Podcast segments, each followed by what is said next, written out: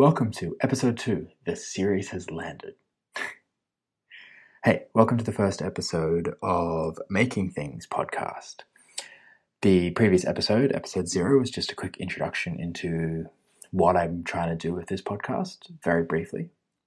And in this episode, I want to talk to you about the current project that I'm working hard on right now. And that is my talk for DevWorld Conference. DevWorld is a mobile developer conference in Melbourne, Australia. It runs annually and has run for 10 years, this being its 11th year in a row. I spoke at DevWorld last year about ARKit and an introduction to augmented reality. Since ARKit hadn't actually fully released yet at the time, it was a novel talk. And I found it really easy to write just because it was so novel.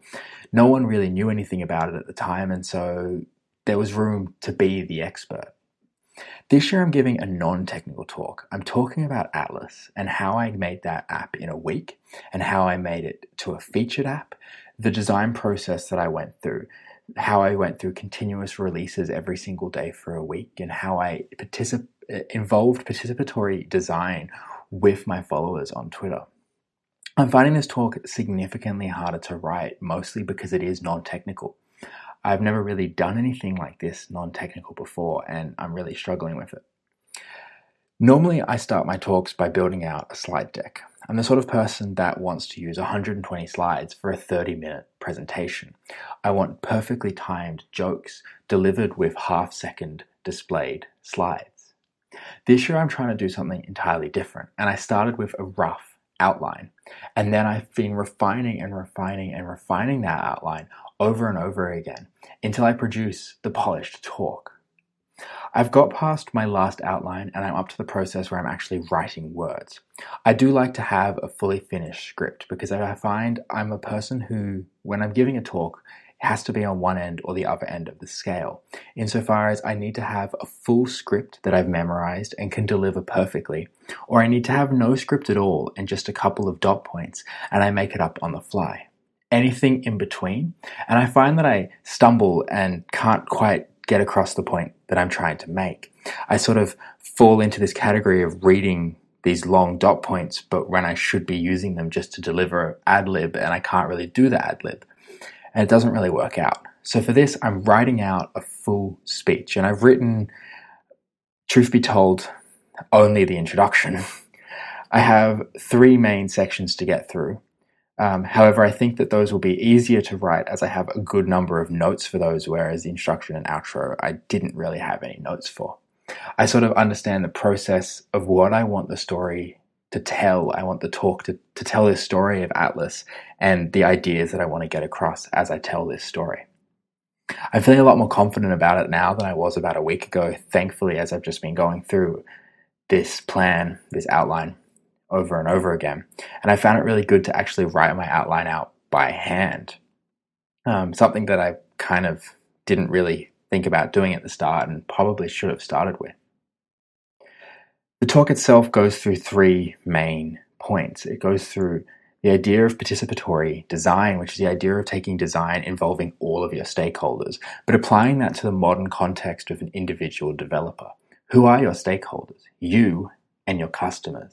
And who are your customers? Well, in my case, thankfully, the vast majority of my early customers were people who I already knew on Twitter.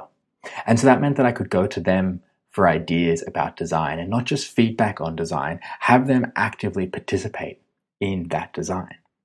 The second point that I'm talking about is continuous releases. The idea that you should just build one feature and get it out the door and then keep doing that over and over again. There's no reason to build them up just to do one big marketing push. If you're just continuously releasing, you're getting all of the benefits of just always being on the forefront of people's minds rather than letting it lull in perception privately while you work on 100 features and then just releasing all of those at once and people only noticing two of them. And lastly, I'm talking about a good bulk of the talk on CloudKit. Atlas was the first application that I really truly leveraged CloudKit for, and I found it to be a wonderful, wonderful feature. It's a, great feature of iOS, and I wish more apps actually used it. There are pros and cons to it, definitely, and I talk through those, some of those being architectural and some of those being this perceived lock in, which in some cases is true. And there's also just so many pros to it in terms of account management, in terms of storage, and f- the free tier is just phenomenal. I think the talk is going really well, and I was kind of nervous that it was going to take up way too much of my time and not allow me to work on other side projects. But evidently, it's still allowing me to work on this side project, the podcast itself. I'm recording this episode before episode zero has been released, mostly because I'm having trouble technically with Apple and getting it listed um, in Podcast Connect, the iTunes system. The podcast itself is kind of interesting from a technical standpoint. I didn't really know where to host it, and I didn't want to have to pay someone a whole bunch of money for one of their systems. And I understand that those systems are really quite good, some of them. There is obviously Anchor, which offers a free one, but I didn't want that lock in, and I thought, let me try something. So I built a, a Jekyll site that compiles out both my website for the podcast, which is at patmurray.co forward slash podcast, and also generates out the RSS feed. All they need to do is just fill out uh, extensive front matter on a post on Jekyll, and it generates out the whole XML. And then I'm actually hosting the physical file, not physical, the, the MP3 files themselves on Backblaze B2 because it's definitely the cheapest cloud storage out there today and has a phenomenal free tier. And secondly, it has a built in upload interface just on Backblaze's website, which makes it way easier to work with from anywhere on any computer than any of the other ones. Plus, I kind of find AWS's interface to be most horrible and avoided at all costs.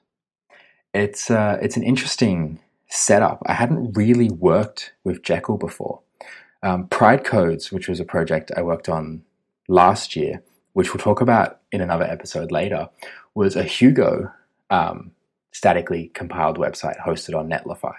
And I did think about taking that approach, but ended up going with Jekyll because its base project just seems so simple to work with. Because my base website itself is still handwritten HTML, and the Jekyll is just a single folder in that, just the podcast folder. And then using um, some redirects through Netlify's redirect function, I could compile it to a folder and then have just slash podcast deliver to it, all while being entirely static. It's incredibly fast. After git push, it's live within mere seconds. And it all just works for free.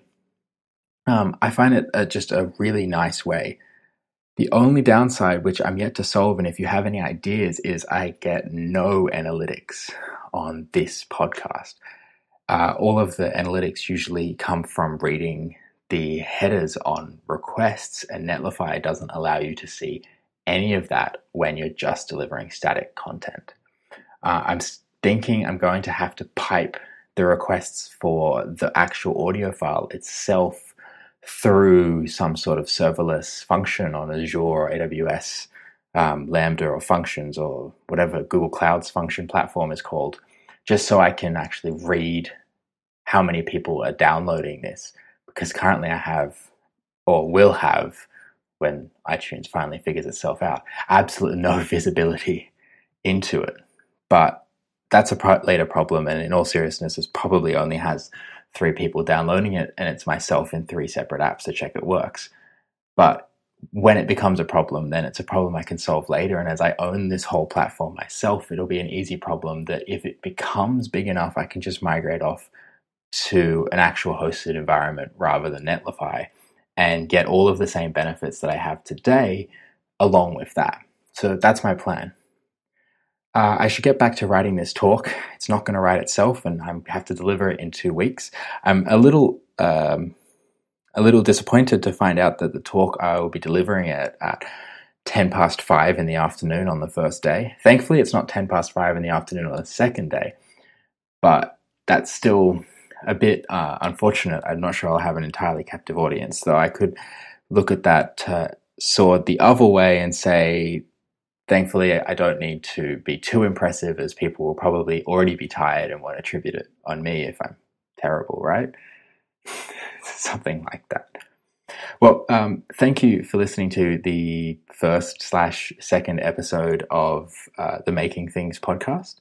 You can follow me on Twitter at underscore Pat Murray or get more about this podcast at patmurray.co forward slash podcast. Thanks.